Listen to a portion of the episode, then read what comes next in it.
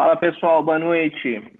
É, vamos começar aqui o nosso primeiro panorama semanal. A ideia é que todo domingo eu e o Jaime a gente passa aqui pelo resumo, pelos principais destaques e as perspectivas que a gente espera para essa semana. Então a ideia é fazer um bate-papo descontraído com vocês aí para a gente fazer a leitura do mercado. De forma rápida aqui, quais que é os principais pontos que aconteceu semana passada? Segundo a Ambima, teve um, um, um resgate recorde dos fundos, foram 91 bi de saque. Por outro lado, a poupança também teve captação recorde, foram 30 bilhões. Aqui tem duas sinalizações. Uma, é, dado o tamanho da queda do Ibov, combinado com o momento de incerteza, é, aconteceu saques de fundos, mas também a poupança captou. Ou seja, é uma esperança de que quando passar o Covid, a gente tenha dinheiro para conseguir irrigar o consumo e a economia do país. É, acho que o principal ponto da semana passada foi a Selic, né, de destaque, com um corte super agressivo, acima do que o mercado esperava, foi 0,75. É, lembrando que, segundo a ata, ainda existe espaço para mais um corte na reunião de junho. É, falando do, de internacional, Estados Unidos e China, é, o Trump volta a culpar e volta a acusar a China é, de culpa, né, por conta da, da, da, do Covid, essa crise global que a gente está vivendo, e, e, isso pode se traduzir em possíveis tarifas comerciais. É, aqui no Brasil, a FIT colocou em perspectiva negativa a nossa dívida, que é o primeiro passo para um downgrade, é, e aí teve duas combinações aqui. Uma forte deteriorização do cenário fiscal brasileiro, combinado com uma queda de receitas por conta que a gente está em quarentena, é, e aí, semana passada, Buffett fez a sua, a sua reunião anual com os investidores, aí ele deu uma declaração de que vendeu as posições em companhias aéreas, o que acabou aumentando a pressão nesses papéis. Bom, pessoal, é, que mais a gente teve de relevante na semana que se passou? A gente teve aí o, o depoimento do Sérgio Moro vindo a público, então a CNN trouxe em primeira mão o depoimento do Sérgio Moro com, com uma série de, de acusações de pressão do presidente Bolsonaro, porém ainda a gente vai ver mais capítulos dessa novela, dado que o Sérgio Moro, é, o Sérgio Moro entregou os vídeos é, para o STF daquela reunião que ele alegou ter sido bastante pressionado. A Alemanha é, puxa fila na flexibilização da quarentena é, na Europa, então essa semana já vai ter bastante atividade é, no país. Alguns balanços bons, é, ainda referentes ao primeiro trimestre de 2020, então o Itaú foi premiado até pelo mercado com um balanço mais conservador é, e provisionando é, uma relevância, uma relevante, um relevante PDD. A Vale reverteu prejuízo e passa a lucrar novamente. É, petróleo, petróleo sobe mais de 100% na semana, tá? Então o petróleo era negociado abaixo de 10 dólares, já passa a, a ser negociado acima de 20 dólares num rally é, histórico. É, balanço da, da B3 mostra que no mês passado tivemos 400 mil novos CPFs na bolsa, então é, é, é bastante relevante. Mostra que, mesmo a gente estando em crise, o investidor entende que vai ter espaço para investir em ações possivelmente desvalorizadas.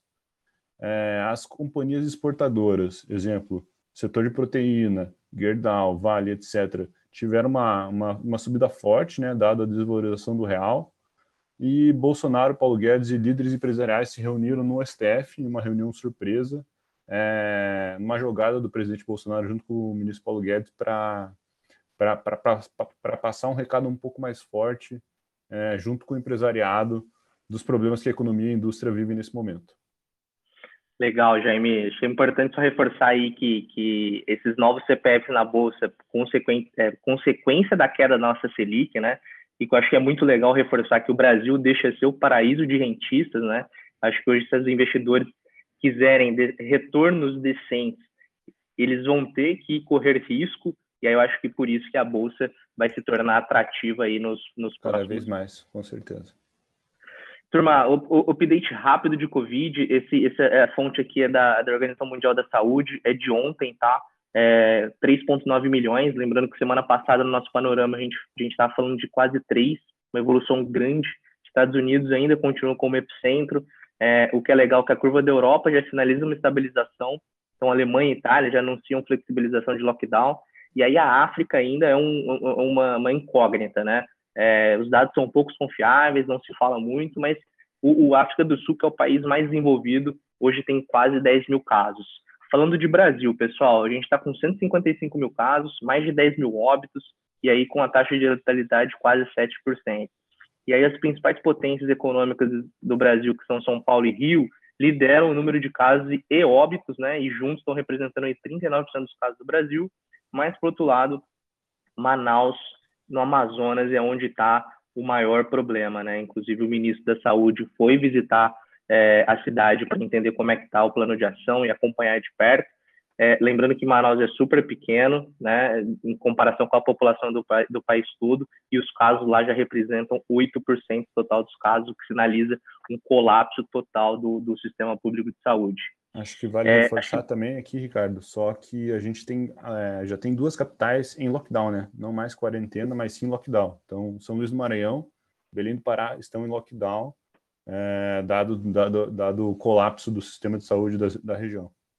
Perfeito. E, e, também tem outro ponto, né? É, lembrando que Goiás, Minas e Santa Catarina anunciaram medidas de relaxamento, o que é positivo aí pensando, pensando em economia. Mas São Paulo e Rio, que são as principais economias, ainda ficam em quarentena.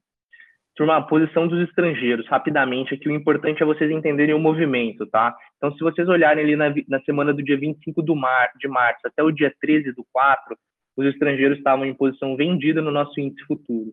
E aí, a partir daí, eles começam a montar uma posição comprada, e lá no dia 24 foi quando eles atingiram a maior posição. Mas de lá para cá, essa posição vem caindo. Então, é um ponto de atenção que a gente precisa continuar acompanhando. O dólar, ao contrário, eles estavam numa posição vendida, eles agora estão numa posição comprada. E, e falando de, de mercado à vista, eles continuam saindo da bolsa.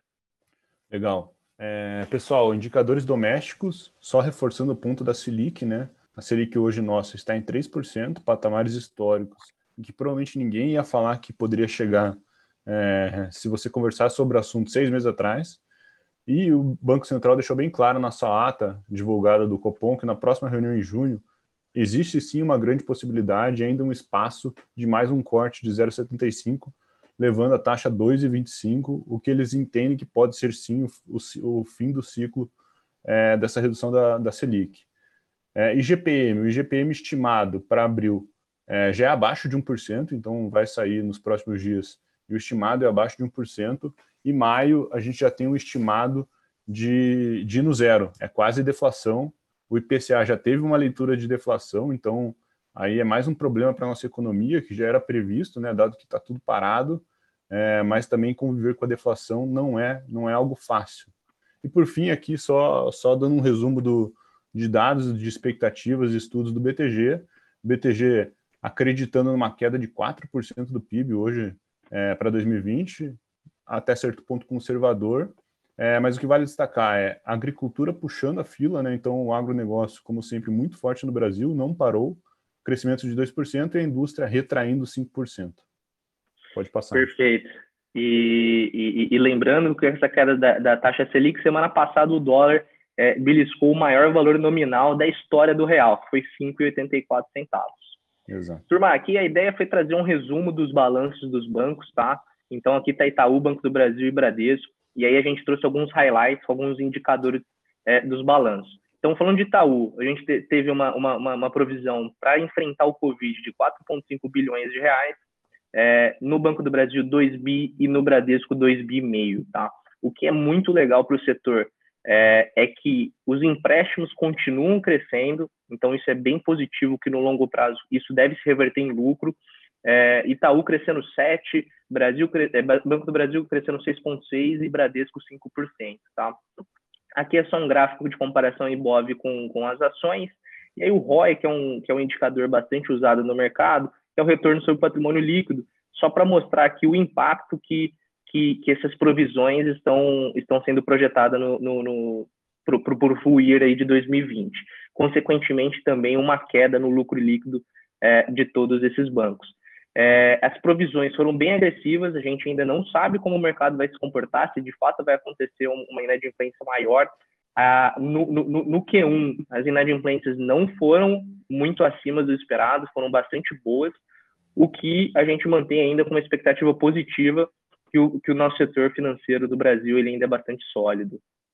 Acho que vale só destacar também aqui, Ricardo. É, Santander, o quarto maior banco do Brasil, é, a capitalização dele é muito menor que o desses três, mas Santander fez uma estratégia um pouco diferente, até certo ponto criticada pelo mercado.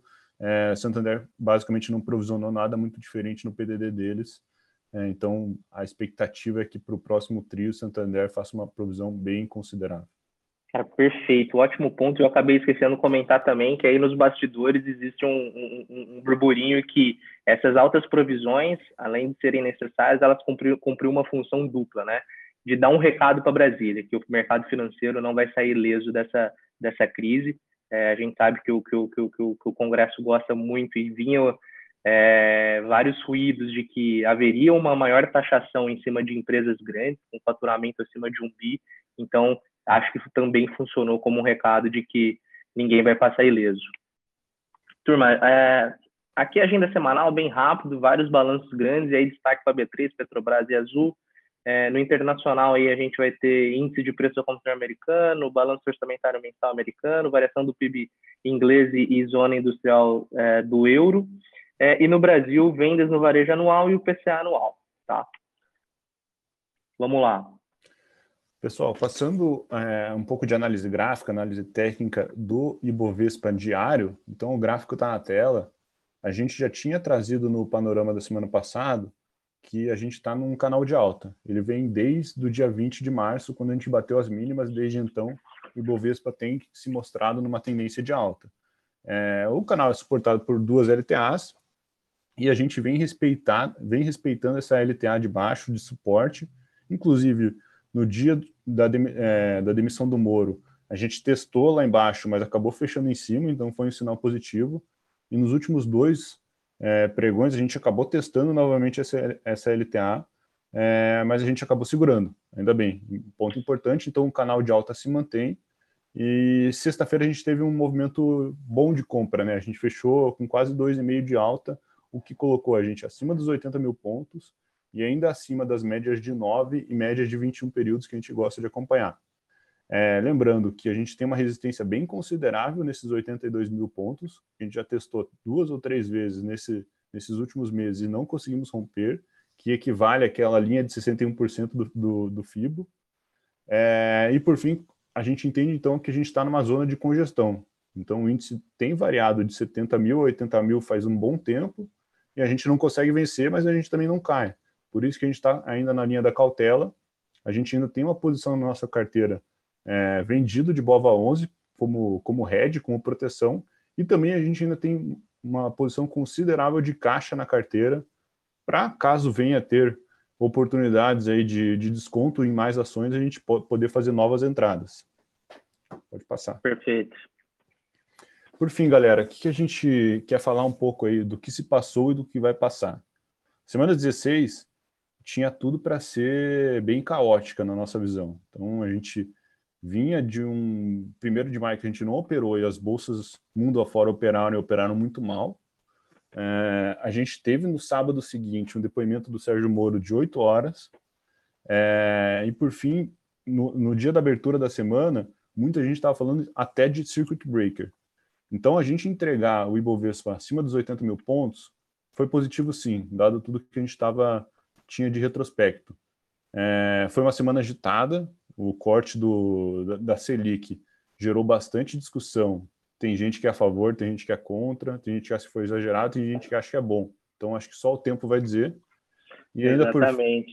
por, e ainda por fim, o depoimento do Sérgio Moro ainda vai dar mais o que falar. Então, ele, ele entregou agora o vídeo daquela reunião ministerial que o STF tinha solicitado. É, exato, e essa decisão do, do, do, Banco Central aí foi bastante polêmica, né? Tanto no Hub, quanto no mercado, quanto nas redes sociais. Eu e o Jaime passamos um tempão discutindo os efeitos, se é positivo, se não é. Acho que é, o, o, o, Banco Central é super competente, é, o, o, o, RCN vem fazendo um puta mandato. É, vamos confiar, vamos confiar que a gente está no caminho correto. É isso aí, querendo ou não, juros baixos é, é, é bom para ativar a economia, né? Isso aí a gente não tem a menor dúvida. E no fim, a semana teve dois, é, dois cenários falando de micro, né? Falando de microeconomia, falando de setores é, bem distintos. Os bancos apanharam bastante, por causa principalmente do, um primeiro susto do balanço do Bradesco, que foi o primeiro a divulgar esse PDD grande. É, então, eles ajudaram a puxar o índice para baixo, porém o varejo, muito puxado com, com o Magazine Luiza e B2W, tiveram uma euforia com todo mundo subindo mais de 10% no setor. Então, Gigante, é, né, mostra, é, mostrando que o investidor agora que tem liquidez, que quer estar exposto a algum setor, é, o varejo parecia ser um, um, patinho feio, né? Parecia ser um setor que, pô, tá tudo congelado, não vai ter venda, mas de repente está todo mundo anunciando que está vendendo quase na mesma proporção do que estava quando a economia estava aberta através do e-commerce. Então Exatamente. a turma começou a se animar. E, e, foi engraçado que também foi um, um puta ponto de discussão é, nossa aqui, a gente também viu em alguns grupos aí essa, essa discussão de que é muito impressionante, né? O, o, que o mercado hoje vem valorizando, assim, a B2W não consegue entregar lucro, não importa quanto ela cresça, é, mas mesmo assim as ações não param de crescer. É, e aí fica aquela discussão, né, de quanto que, que, que, isso é uma bolha ou não é, porque meu, o sentimento que, que, que, nos passa é que hoje é quem, quem tem mais caixa vai conseguir queimar e vai conseguir sobreviver, né? Mas, mas o fato é que o mercado está valorizando o crescimento e, e as ações do varejo vêm com um crescimento bastante considerável. Legal. Pessoal, semana que se inicia hoje no domingo, amanhã na segunda-feira. Semana 17 do nosso ano de 2020. É, também promete ser agitada, como o Ricardo já comentou, a gente tem uma série de balanços corporativos, então basicamente quem não divulgou ainda vai divulgar essa semana, dentre eles a Petrobras, que puxa muito o índice e a ação mais negociada do índice. É, além disso, temos o capítulo do dólar, que não vai parar nessa briga psicológica dos compradores contra os vendedores, né, a barreira dos seis reais, é, e ainda por cima, como a gente já destacou, a política brasileira ainda vai ter novos capítulos, dado que o STF já está em mãos o vídeo da, da, da tal da reunião do, do, do, dos ministérios. O é, que, que a gente sente, né? Qual, qual agora, falando para o investidor comum que acompanha a nossa carteira, qual a nossa, nossa visão que a gente está tá, tá se planejando para fazer? A gente mantém o botão da cautela. Então, é, pode parecer em cima do muro ou não, mas a gente mantém esse botão da cautela a gente quer enxergar muito bem como que vai se comportar o índice nesse intervalo de 77 a 81, 82 mil pontos. Então, sinceramente, compras mais sólidas, com tendência de alta confirmada, acredito eu que seja acima dos 82,500. É, perdendo esses 78, 77, passa a ficar um pouco vendedor o índice. Então a gente mantém a cautela, mantém dinheiro em caixa. Sim, vamos fazer novas entradas, mas mantemos também uma posição pequena de hedge, caso tenha alguns solavancos, né? É, complementando, complementando só um ponto que você colocou, né, Jaime, do, do, do hedge, da cautela, de ter caixa, assim, turma, ah, o mercado antecipa, o mercado sempre antecipa. Mas assim, eu não sei se o mercado está antecipando três, quatro, cinco meses. Quando teve, quando o mercado panicou, que saiu de 100, 105 mil pontos para 60 mil pontos, é, na nossa cabeça, assim, o Covid seria o quê? Um, dois meses? Não, a gente está indo já para o segundo mês e, assim, não temos tanta clareza de como que as coisas vão acontecer. E aí, só um ponto, 60% da, do PIB brasileiro vem de serviço. Serviço não se recupera. Você cortou o cabelo, ou, ou, não, ou você cortou, ou você não cortou, ou você almoçou, ou você não almoçou. Não é igual a indústria que consegue aumentar o número da produção e fazer essa recuperação. Então, é um momento de cautela, sim. A gente tem um cenário político conturbado, é, mas de fato, se você tem um, uma visão de longo prazo, com certeza a gente acredita que, que a bolsa vai trazer bons retornos no longo prazo. Acho que é isso, cara. É, lembrando também o que o Ricardo comentou, o cenário de, de, de Covid no Brasil ainda parece estar agora no momento um pouco pior que o resto do mundo, né? Então, às vezes pode até, até ter uma subida do S&P por causa que os Estados Unidos começou a ter uma curva melhor, ou das bolsas europeias, porque a Europa começou a testar é, flexibilizações, mas na verdade a nossa curva está muito estranha, né? A gente está aumentando, então eu não sei se exemplo foi na sexta-feira que tanto São Paulo quanto Rio de Janeiro estenderam as quarentenas, as duas maiores cidades do Brasil. É, como a gente falou, já tem duas cidades com lockdown. Será que não vai ter mais cidades em lockdown? Será que isso aí não vai se arrastar por mais tempo? Então é, tem que ter, a gente está ponderando muito ainda esse cenário de, de Covid, além do que a gente já comentou, né? A, a guerra do dólar e a crise política. Cautela, a gente tem caixa para fazer entradas, como o Ricardo comentou. É, investidor longo prazo, sim, tem ações de empresas sólidas descontadas. Para quem tem um medo, tem um pouco de medo de solavancos, espere que vai acontecer. Com certeza a gente vai ter volatilidade. Boa. Vamos falar de S&P um pouco? Exato, o S&P. Esse aqui é o gráfico, então, da, do principal índice das maiores empresas americanas. É, é impressionante o rally de alta dentro do, do, do bear market que a gente está vendo. Então, a gente está vendo, tá vendo uma euforia, né? A gente está rompendo agora, nesse momento, inclusive, já com a abertura dos futuros, é, a barreira dos 3 mil pontos, é, que, é, que, era uma barreira psicológica, né? O S&P a 3 mil pontos era um negócio que o Trump batia muito no peito, bate no peito, e que só foi acontecer em dezembro e janeiro, então faz pouco tempo que pela primeira vez na história o S&P bateu 3 mil pontos, então é o all-time high do, do índice, é, e a gente está no meio da maior crise econômica que a gente viveu nos últimos tempos, com os Estados Unidos, sim, ainda tudo parado, é, e a Bolsa já está em 3 mil pontos. Então, Exatamente, cara. Se você pegar olhar o gráfico ali, é assim, é, acho que dezembro ou novembro do ano passado é os níveis que a Bolsa está agora, né? E, e, e, pessoal, assim, não sei se vocês estão acompanhando, mas assim, olha o payroll americano, tipo, foi péssimo. É, é, é, os Estados Unidos hoje tem mais desemprego do que na crise de 1929 tirando as, as techs, né, Microsoft, Google, Facebook, meu, todo mundo está sendo impactado, todos os balanços estão vindo bastante duros. Então, eu sempre gosto da frase de que o mercado é soberano. Não importa quanto dinheiro o Fed for pôr, não importa o que o Trump falar, em algum momento, se isso começar a aparecer alguma bolha, o mercado vai machucar. E se o mercado machucar, aqui, consequentemente, vai junto. E aí vale só colocar um ponto de que nesse momento aqui é, de crise, né, de pânico, o Hub montou uma posição vendida como hedge, né? Então, além de nos ajudar a proteger a carteira, foi um, é, uma, é uma posição é, que, é, que, é, que é paga em dólar, então nos ajudou bastante a proteger a carteira. E a gente volta a ficar de olho se esse, se esse índice aqui voltar para os níveis ali dos, dos 3,100, que, que, que é assim, é um cenário muito otimista, 3.300 pontos, que foi o all-time high, e é um cenário mais otimista ainda se a gente chegar ali próximo num cenário que a gente tem hoje, que é um cenário totalmente incerto, um, um cenário totalmente difícil de ler. Exato. Então, é essa reflexão que a gente traz é uma fortaleza, sim, a economia americana é uma fortaleza, reforçada inclusive pelo Warren Buffett, né, never bet against the USA, é, mas ao mesmo tempo pode ter uma simetria, né? Pode ter uma simetria, é, tá um pouco estranho. Acho que era isso, galera. É, a gente fez então esse primeiro esse prim primeiro panorama semanal por vídeo para vocês acompanharem aí. Também a gente está distribuindo esse mesmo material que a gente botou na tela aí para vocês. É, dúvidas, só, só, só entrar em contato, ativar o grupo, mandem feedback e mandem boa semana para todo mundo aí. Isso é feito para vocês e não deixam de seguir o Hub do Investidor. Valeu, galera. Um abraço. Boa Valeu, semana. Um abraço.